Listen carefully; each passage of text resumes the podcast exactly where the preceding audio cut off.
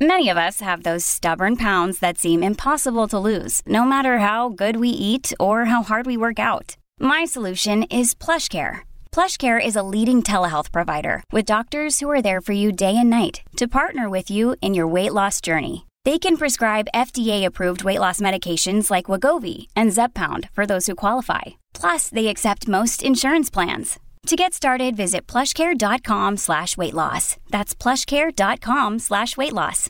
Another day is here, and you're ready for it. What to wear? Check. Breakfast, lunch, and dinner? Check. Planning for what's next and how to save for it? That's where Bank of America can help. For your financial to-dos, Bank of America has experts ready to help get you closer to your goals.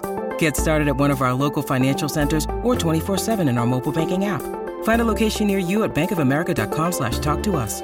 What would you like the power to do? Mobile banking requires downloading the app and is only available for select devices. Message and data rates may apply. Bank of America and a member FDIC. Welcome to I'm Absolutely Fine, the podcast from the Midult that looks at all the glamour and indignity of being a grown up. Hi, I'm Annabelle. Don't know why you're laughing, Emily. Hi. Stop laughing, Emily. So cheerful.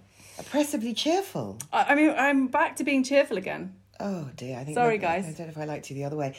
Hi, I'm Annabelle, and I'm absolutely fine. But I went to a very nice wedding on Saturday, a very nice, happy thing, and there is nothing like a very nice wedding. If you are a little bit other, and you are not two point two. And you know you're on your own. You've got some complicated stuff going on. There is nothing like a very nice wedding to make you feel like a freak in an incredibly unfun way. So I got through it and I was a little bit marvelous because I felt that I had to be because I was a little bit other. So therefore, you have to there be more fun and you know, more interested and interesting than anybody else. And I've been in a sort of state of collapse ever since and feeling sort of rather bereft actually. Also, I wore heels for six hours for the first time in two years and it's gone straight into my back because I'm 150. How are you. Em? Well, I feel a little bit shallow after that, but anyway, um, I'm absolutely fine, and I'm also feeling 150. And the reason is is because I was away for the weekend and I didn't bring my own pillow. and actually, I looked at my pillow and went, "Shall I bring you?" And I thought, "No, come on, come on, we're not there yet. We are, We are. We are there." You never leaving the house again. without my pillow, fucking hell, I might even just take it on the tube from now on because I now even just look at another pillow and I Well, what pillow were you confronted with? Sort of a thin, sort of Airbnb pillow. Do you know what I mean? Uh, anyway, so I mean, I agree, it's really low level stuff. So let's get down to business. Some resets you plan, some ambush you. What happens when you're 47, you get divorced, you lose your house, you lose your dog, and you get an unexpected diagnosis? Maybe you spend the next few years in a darkened room. Or maybe, if you are writer and columnist Stacey Duguid, you look life right in the eye and decide you want to embrace the second half with, as she puts it, the kind of high level enthusiasm you might find on centre court during the finals. And that includes dating, a lot of dating, but you also spend a hell of a lot of the time in that darkened room. She's here today to talk about how she coped when the universe decided to reset almost every area of her life. Stacey, how are you? Absolutely fine. But, well, yesterday my kids who are eight and 10 were rummaging around in my bathroom and they found my vibrator. Oh my God. It's the new one by Lily Allen. Bless her. Love you, Lily Allen. Big shout out to you for manufacturing what can only be the nicest clitoris stimulator made on the planet, including. Never mind. So, Including all men, All she was men, about I to was say. about to say, All but men. you don't sound I could, yeah. anti-men. Gosh, I'm not anti-men. I love men. We can be anti men for five minutes. And they said, "Oh, what's this, mum?" And I said, "Oh, it's for facials." And so on a Sunday afternoon, I had to sit through having a facial with my vibrator, clit sucking vibrator, sucking my cheeks and my nose for about half an hour. And how did your face look Yeah, I was about to Do you know say, what? surely that's what we it ought to know. revived and plumper. Definitely, uh, my face was a little bit sweaty after that, but um, apart from that, absolutely fine. Oh my God, it's so lovely to have you here today. That's a brilliant, refreshing, invigorating start. It's been quite a year for you, hasn't it? Been quite a year, been quite a two years, yes. So if we rewind, because you're a very famous fashion editor and stylist, um, you, I think I'm right in saying, came back from Milan Fashion Week last February. And is that sort of when it all kicked off for you? It had kicked off a year prior when my ex and I realized that actually, uh, we you know we got married quite late. Oh, we, we, our kids were born. I think Martha was about five. That means Nathaniel was seven, and we've been together ten years in total. But we we decided to get married for some reason. I know why, because of Brexit. Because we had this idea that he's American, he has an American passport, that we might bugger off to America, but then Trump got in, so that was all sort of you know sidelined. But the idea to get married sort of originated from that, you know, sitting in that post Brexit malaise, thinking, oh my gosh, we've got to get out of here. So it wasn't the most romantic start to a marriage. The proposal was, and I quote unquote, he was sitting on the edge of the bed wearing his scruffy boxer shorts, hair unkempt, five o'clock in the morning. I hadn't slept because I've been on Twitter calling everyone a CUNT. And uh, he said, he looked at his foot and he said, well, I suppose we should get married. And I said, excuse me, was that the proposal? Are you having a laugh? That was it. And it sort of went from there, you know, and we got married. And did that set the tone it for the set marriage? the tone. But the best bit was, the best bit was two weeks later, he said, are you serious about this getting married? I went, well, come on, let's just do it. Might as well. I'm in my 40s. We've got two kids. We've got this amazing house we've built together. I suppose you want a ring. What? You suppose I want a ring? You're damn right I want a ring. So anyway, a week later, he said, well, I've had a chat with blah, friend of his from boarding school who's a jeweler.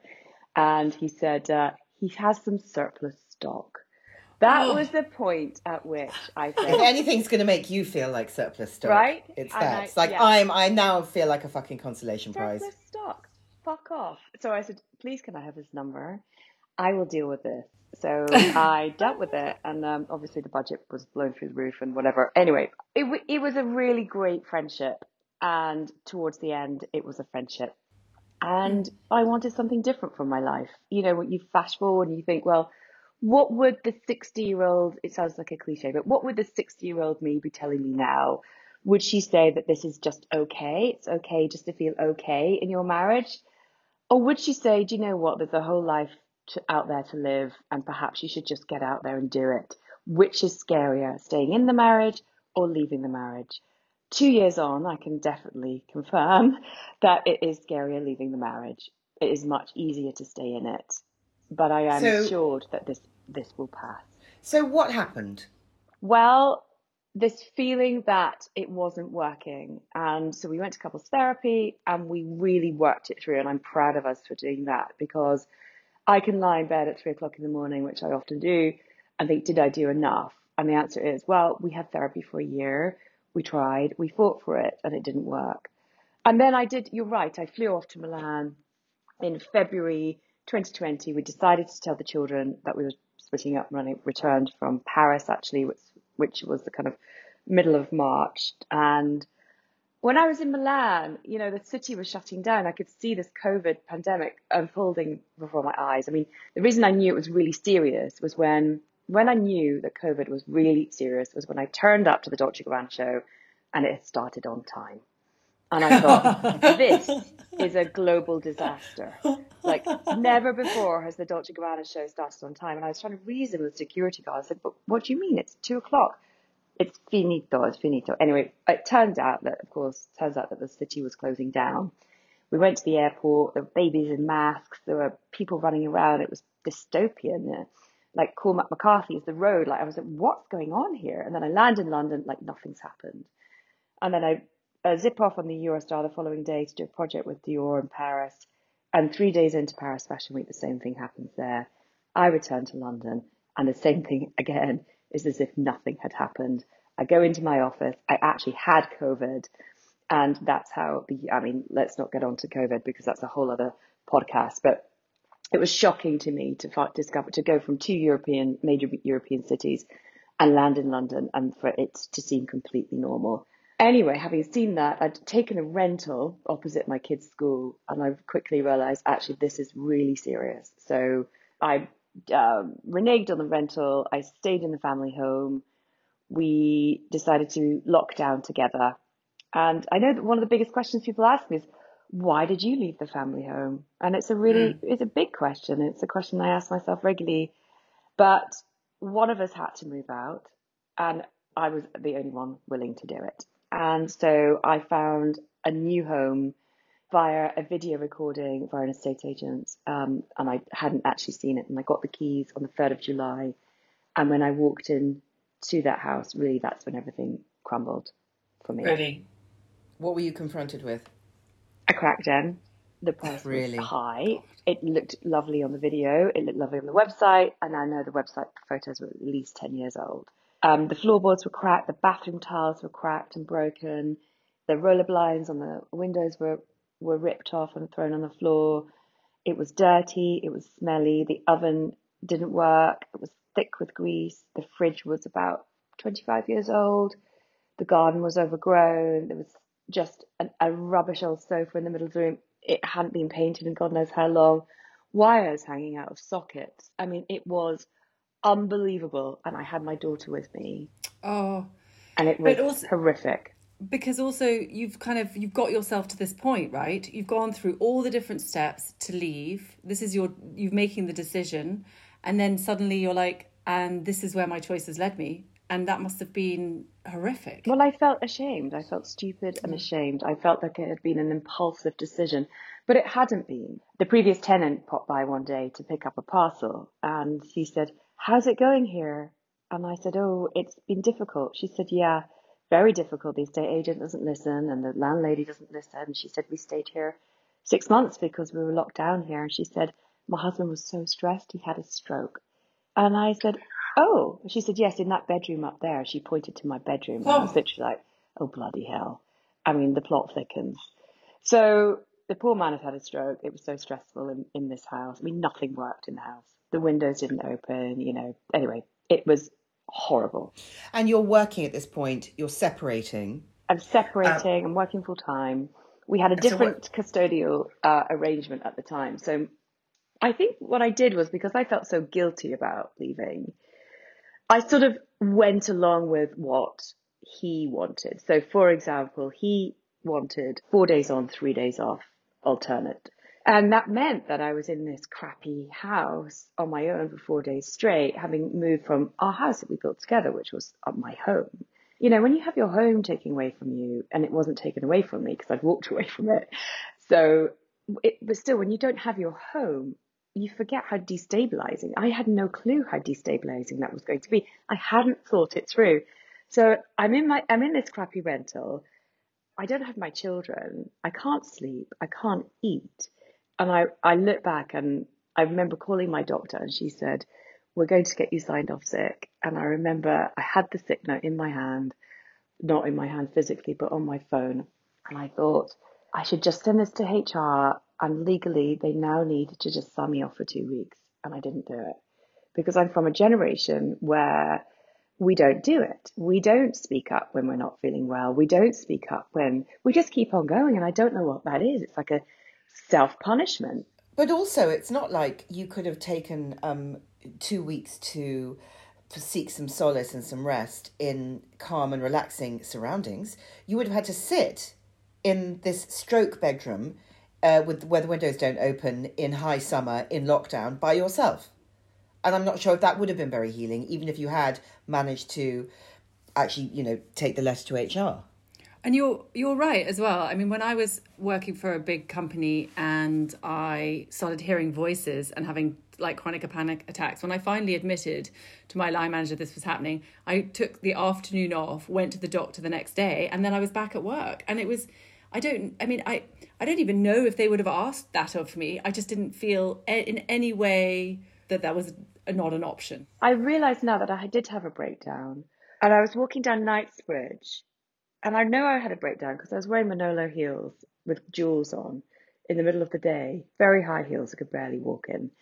I was dolled up to the nines, necklace on, Rejina Pyo, amazing, fabulous outfit, massive sunglasses, walking down Knightsbridge. And I thought, I actually don't think I'm here. But if I called an ambulance now, I would die looking fabulous. And I, I would actually just want someone to tuck me up into bed and just disappear. And I look back at that time and I think, how the fuck did I go into work? Okay, so fashion has always been my armor, and actually, that's one important thing about the fashion industry for me and what fashion gives to me. It provides me with a kind of alternative personality behind which, or thanks to I can be anyone. So that moment I switched on the glamour because it's all I had to get me through. And the more sicker I got, the more dressed up I became. anyway, the healing began, if we can call it a healing, because it's been up and down. But when I moved into this new place, and like as you as you said, when you don't have your children and you're lying in a room that the windows are open and there's mouse droppings under the floorboards that you can't clean, and nothing works. Well, here I walked in and I it was just an intense sigh of relief. It was more expensive, but I moved in here on the 17th of December and everything started to get better from there on in. But I then, when I was, it was almost as if my brain, your brain can only cope with so much stress.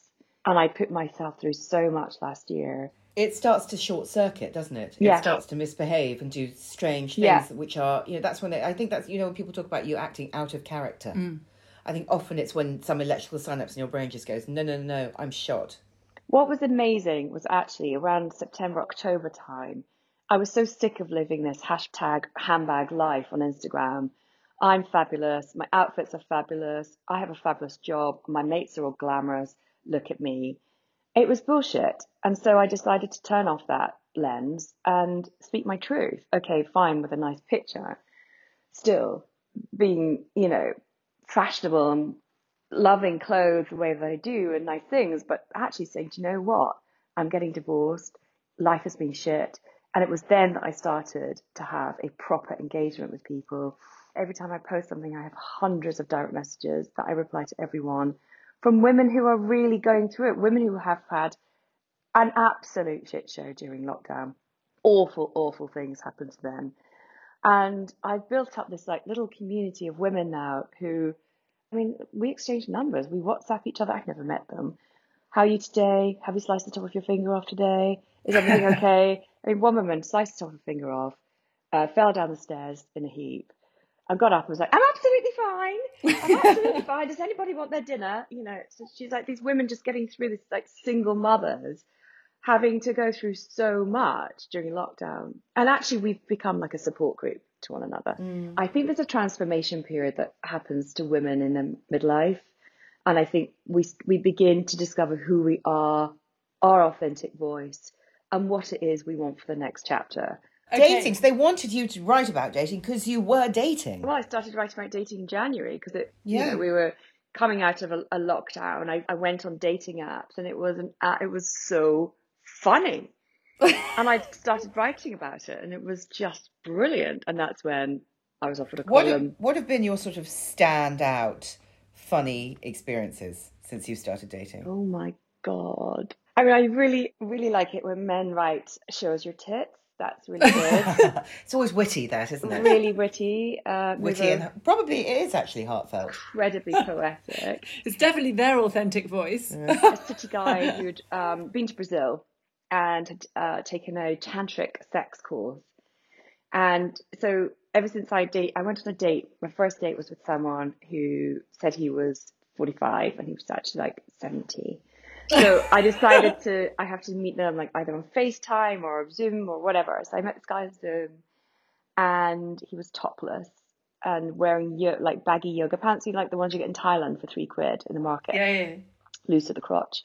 6 p.m. That's an unforgivable outfit as far as I'm concerned. and uh, he was in a yoga pose, and he said it he immediately started talking about sexual kind of positions. And and I said, he said, what's your favorite sexual position? And I said, well, right now it's the one where I close my laptop and lie down on the floor. And and so I disappeared off, and I was like, um, this is madness. No thanks. I mean, he was this kind of nice, seemingly together middle class city boy. Mm. Taking one course in tantric sex, and off he goes. Um, oh, a really good one was when I went on a date with a guy who was a lawyer, but for a music company. I thought, okay, that's quite cool. Um, met him. I was going to take him to the Electric in Portobello. I went for a facial first with uh, Teresa Tarmey, and she's a friend, and she I, I don't really go for facials, but she did this thing on my face, which was like needled it, and so I was really, really, really red and had no makeup on. I was like, oh my god, look at my face. So I went to meet him in a pub, and he, I sat down, and he was the most boring person I've ever met. and uh, and I we'd run out of conversation, and my face did look weird. And I said, I'm sorry, my face looks weird. He was like, Yeah, well, it's a bit red. And I went, Well, I've just had a facial. He's like, Oh, right. And he said, Okay, well, uh, where'd you like to go on holiday? And I said, Well, I like to go to Ibiza. He's like, Childish. And I said, Well, what do you like to do? And he said, um, play golf. I was like, Oh. I said, oh my God, you're so boring. I said, you know what? I said, I'm going to go now. And he was like, you know what? Why, why, why don't you just grow up? He said. And I turned around and I went, no, I won't. I don't fancy No, it. but also Never. there's so many things. But also after all everything you're going through and how much growing up you're you're doing, you really don't need a lawyer for a music company who plays golf to tell you like I- how to live, right? I wrote that actually in my post. I was like, you know what? I couldn't be more grown up right now. I'm financially finding my feet, which is a whole other podcast. Single parent in a rental thinking, shit, I've worked for 20 years. I don't really have anything to show for it. But back to back to the, really important stuff. Wasn't there a Frenchman? Oh, yeah, yeah, he's upstairs. A, a, younger Frenchman. Yeah, yeah, and that's why you know, got girls like we've got to hurry this along. He's only going to be here for another couple of hours. Yes, he's, he's 13 years younger. So that side of life is going rather well. Yes. Are you having fun? People say, date, have fun. And I always think, how is that possible? It's incredibly traumatic. But it sounds like you're having fun. Well, I think because there's so much sort of, I've had so much trauma in the last year. I, you know, there's a thing where I, I did think it was a cliche that middle-aged women do have better sex, but it is, in my case, true because I am more body confident. I just feel I have so much less to lose. I'm less invested in a way because, well, when I was in my 30s having sex, I wanted to have, I wanted to meet someone, I wanted to have babies with someone, I, I was looking for a partner to have children with. I was also very neurotic in my 30s and I am more self assured and self aware. And I have also had a lot of therapy, a shitload of therapy, three years of therapy. I go every week religiously. Um, and I think it all connects. I think there's a lot of growth and again, a lot of transformation that happens with women in middle age. And I feel happier and more confident in myself. And I'm more sexually active as a result. So what led you to go to the doctor? My therapist. So my therapist of three years, who has really got me through this process, because of course when I sit there sobbing, I should never have left. She reminds me of all the things we've spoken about for the last three years. She's incredible, very boundaried. It's been difficult and scary, and it's been hard to turn up, and it's hard to turn up every week. Sometimes I send her a WhatsApp saying I'm really frightened to come this week, like I did last week. And she, four weeks ago, suggested that I go and meet with a psychiatrist called um, Dr. Mo Zohar, who works from the Portobello Clinic, to be assessed for bipolar. And I was so shocked. I cried and cried and cried. I got an emergency appointment with him because I was so freaked out by lots of different things that were happening. And actually, post this corporate job, I have had a massive decompression and I, I would say a burnout period. When I've looked back and thinking, thought I could have done that better and I should have done that better. Why didn't I cope very well with that? And what is it with me and authority figures? And how come I can't diary plan that, that, and that, and that? Anyway, so I saw, I had a 90 minute assessment and he said, You are not bipolar, but you are very high scoring ADHD. What does that mean? So the impulsivity, the oversensitivity, the people pleasing. A boss says no to a project. That is rejection and abandonment in an ADHD mind, or certainly in my mind, not generally, but in my mind. It triggers, and I have a full terror breakdown that may not leave my body for six hours. It can happen with a wrong look. So, so one of the symptoms of ADHD for you certainly is sort of an inability to manage reactions, having very overblown reactions to very day-to-day things. Yeah. So that is very tiring and very painful. very tiring and very, very painful. Overblown reactions to friends' text messages. I would have Zoom calls all day long in lockdown, sometimes 12 people in 12 different squares. I was trying to read those 12 different faces all at the same time, and it would blow my mind. And it would make, I'd almost have a panic attack and it made me feel depressed. And eventually I had to turn the computer away from my face because I couldn't possibly understand why, um, I don't know, let's made up name, Joseph was looking grumpy. Was he grumpy at me? Did I do something wrong? Or was his dog just barking in the background? Why is she smiling? Is she laughing at me? Have I said something wrong? Am I stupid? Am I silly? In the end, I just couldn't cope with it and I had to turn the So it sounds like it almost pushes you to it, it, towards something akin to paranoia.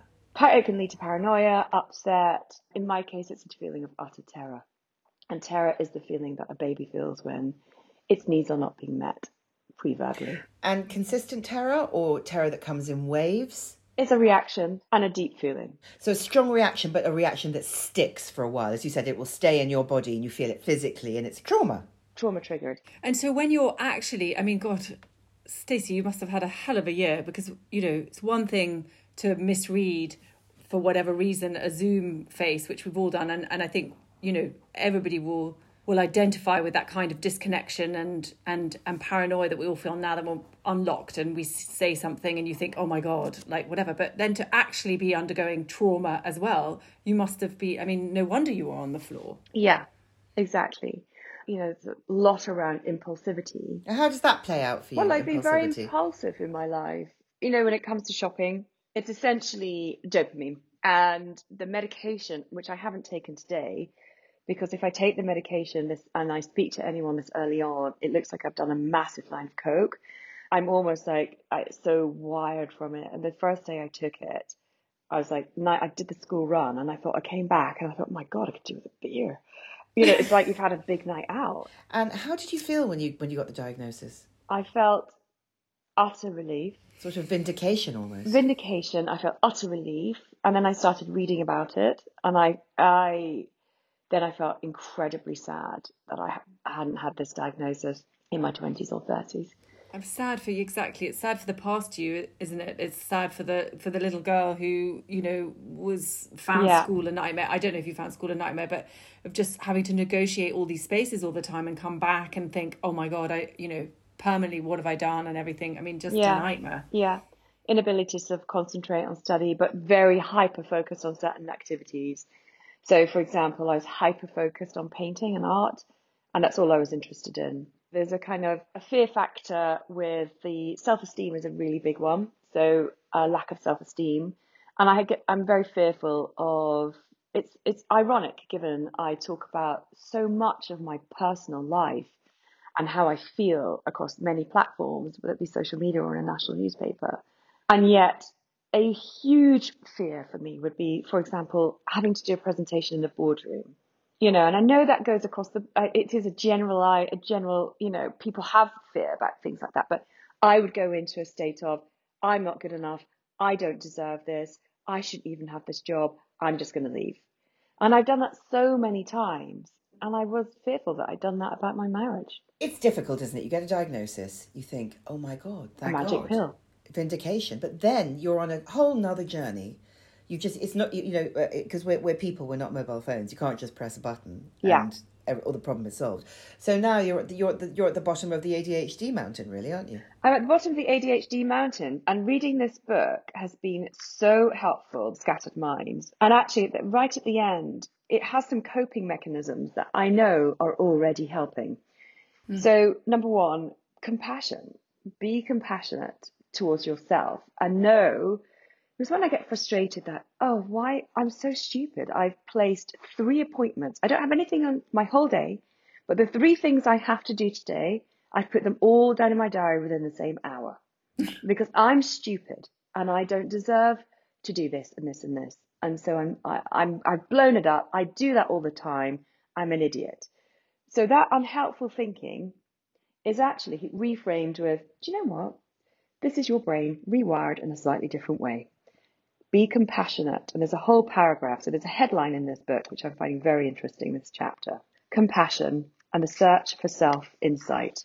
And essentially, it's about a bit of self, self love and self parenting and how to do that. Number two, self acceptance, tolerating your guilt and anxiety. The big thing with ADHD is a constant sense of guilt. Guilty that you didn't send the thank you card. Why do I never send thank you cards? I just bought a, a, an amazing box of beautiful, good quality, gorgeous thank you cards that sit there unsent. And that's actually mentioned in here. You, you know, the, the forgetting of anniversaries, the forgetting of birthdays, the seemingly unthinking, unkind way that you behave towards your friends, which you just, you know you're doing. But there's something in this brain fog that doesn't allow you to send that card. And I know that I need to send the card. I don't know why I don't do it. I know that's very weird paralysis. It's just odd. I and get, then you're it's, it's you're sort of locked in. You're thinking, why can't I live the life the way that I intend to? Why can't Yeah. I be the person that I am? Why not? why not?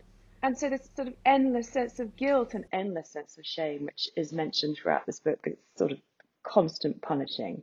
Number three, don't punish yourself for where you find yourself. That's also really interesting. Like, you know, finding myself looking at my diary, three appointments all scheduled in for the same hour. I mean, the other day I was in town on an appointment and my neighbour called and she said, Oh, Stacey, I have your Sainsbury's delivery here. I'll put everything in my fridge and freezer. Don't worry, I've got it. What? How did I do that? I had the Sainsbury's delivery arriving the same time that I was the other side of town, but in my brain I knew it. I knew I was going into into Oxford Circus, but I also knew Sainsbury's was coming at ten o'clock. Yeah, so your brain's playing tricks on you, which is maddening. And I think all a lot of this is exacerbated by coming out of lockdown because we did have that, and, in certain, and, and even more so for you because you were getting divorced. We did have that constant thrum of anxiety, uh, anxiety that made us hyper vigilant about things like Sainsbury's orders and you know and, and every, every little thing that we were just always um, waiting for the world to end, really. And I'm finding now I, I don't remember anything because it's I think I'm slightly less ready for the ap- apocalypse. Yeah. Well, I mean, I think, well, I actually didn't manage to order anything in lockdown. I have no idea why. I just, it was almost like, oh, I'm in complete denial and paralysis. So I've had the diagnosis. I'm understanding a lot about myself and a lot, it has allowed me some forgiveness. So where I've constantly assumed I'm the one who's completely messed up that job or I've done that or I've lost that friend because of X, I now understand why and I can actually be more vigilant. And as I said, more compassionate. And I'm working a lot with my therapist on how I can sort of on coping mechanisms going forward. So really, all these things that have happened to you at 46, 47 are paving the way for, as we were saying in the introduction, a massive reset. So really, and you've talked a little bit about how you're going to approach the second half. And do you feel kind of excited about that? I do feel excited about it. I, I have a real, I have, you know, the, I have a mountain to climb. I'm not yet divorced. The financials are still being worked out. The lawyer's letters are flying all over the place. The legal bills are piling up. You know, I'm in a rented house that makes me feel really nervous. It's, I lack a sense of stability and security, and I don't deal well with that. And it's also very easy to say, when this is done and when that's done and when this is over, I will be fine because I will be fully act, you know, self actualized and I'll be able to get on with I don't know, reading more books or doing a painting course or getting in more freelance work. But actually, you can put these obstacles in your way constantly. And I think part of the diagnosis has made me realize that the obstacles that I have put in my way has have been to do with a kind of uh, lack of self worth and, and a sort of um, feeling of like a flimsy foundation. So I'm working on building those foundations, regardless of the fact that I'm living in a rented house, I don't feel stable, that my finances aren't in order the next stage, I mean, it's really interesting when you go through something as traumatic as divorce and, you know, not being a full time mom, which is a real, you know, head fuck, not being with my kid. I didn't become a mother, not to be a mother full time. When you go through something like that, you don't look at the future in these massive chunks. To get through what I've been through, I've been looking at the future in 15 minute into, you know, increments actually sometimes. And now I look at it day by day. Today I'm going to do this. I don't think about tomorrow because I can't. And so I do know that there's a slow transformation happening. I don't know where it's taking me. I don't know how I'll feel tomorrow. I mean, some days I wake up and I can't get out of bed. So it's easier just to deal with the day as it is. So today I'm talking to you and I'm going to start my Telegraph column. I'm going to therapy and I'm going to pick up my kids. That's it. That's all I can do. Whereas I think before the ADHD diagnosis, I would have said, and I would have disappointed myself and brought on all sorts of feelings of guilt and shame. Today, I'm going to get up at 5 a.m. I'm going to write 2,000 words of my book proposal. And then I'm going to do a weekly shop at nine o'clock. And then I'm going to record a podcast. And then I'm going to finish my Telegraph column. You know, I have set unrealistic goals. And so, really, now a transformation period for me is about getting through the day as best as I can. So you've bought yourself some air, really, haven't you? Yeah. Some air to breathe and grow, and just you know, and, and also, you know, it's the thing about hypervigilance is it it robs you from the of the ability to see what happens next. Just wait and see what happens next. You have Yeah. to somehow control what happens next, and that's really, first of all, impossible, and secondly, exhausting. Yeah, absolutely. Um, so you've got you've got you've got these these projects, personal and professional projects. The Frenchman upstairs, your book, your children, um, and and an interesting diagnosis, which will now become like I suppose a wallpaper to your future. You know it's there, and it can explain some things, and then you take responsibility and you move on. Totally. Completely. There's only so long. I mean, I, I don't, you know, there's only so long I can wallow, and I don't wallow. Uh, But there's only so many, I felt like there's only so many times I can pick myself up. Well, there isn't a choice because I have children and I have, my, you know, I have a duty of care to them. But I also have myself. I have to keep picking myself up. I cannot be defined by this diagnosis because it hasn't defined me so far. But it allows, like you say, a kind of, it provides a sort of ah, okay, right, I get, I understand now what I'm doing, and I'm going to do things differently. And I think it's a moment to check in with myself and think, how can I do things differently? How can I be a better friend? How can I be a better mother? And how can I be kinder to myself? It's that old adage, isn't it? Do what you've always done and you'll get what you've always got. So if you can give yourself permission to do things differently, who knows what might happen? And you know, it's about the power of possibility, I suppose. Yeah. And if we can believe in that, we can believe in ourselves, we can believe in anything. I think, thank you so much for coming to talk to us today. I think a lot of people will really, really connect with what you said. I think it'll really resonate. Yeah. So thank you so much. And we, and we, and we wish you the best of luck. And I hope you'll come back when you've finished reading that book, writing your book, and things have moved on and tell us how oh, things are going. I will, and I will talk to you about how I see dead people. Oh my God. And also, I want to talk about your Manolos, and that, then we've got it all covered. Dead people and Manolos. That's it. All right. Dead See people you here dating this time next and year. Manolo. Okay, cool. All right, Stacey, thank you so much. Thanks See so you much soon. for having me. Bye. Bye. You've been listening to Annabel Rivkin and Emilie McMeekan of The Midult. Our book, I'm Absolutely Fine, is out now. If you like what you hear, please rate, review, and subscribe. And we'll just leave you with this thought Worry is worshipping the problem.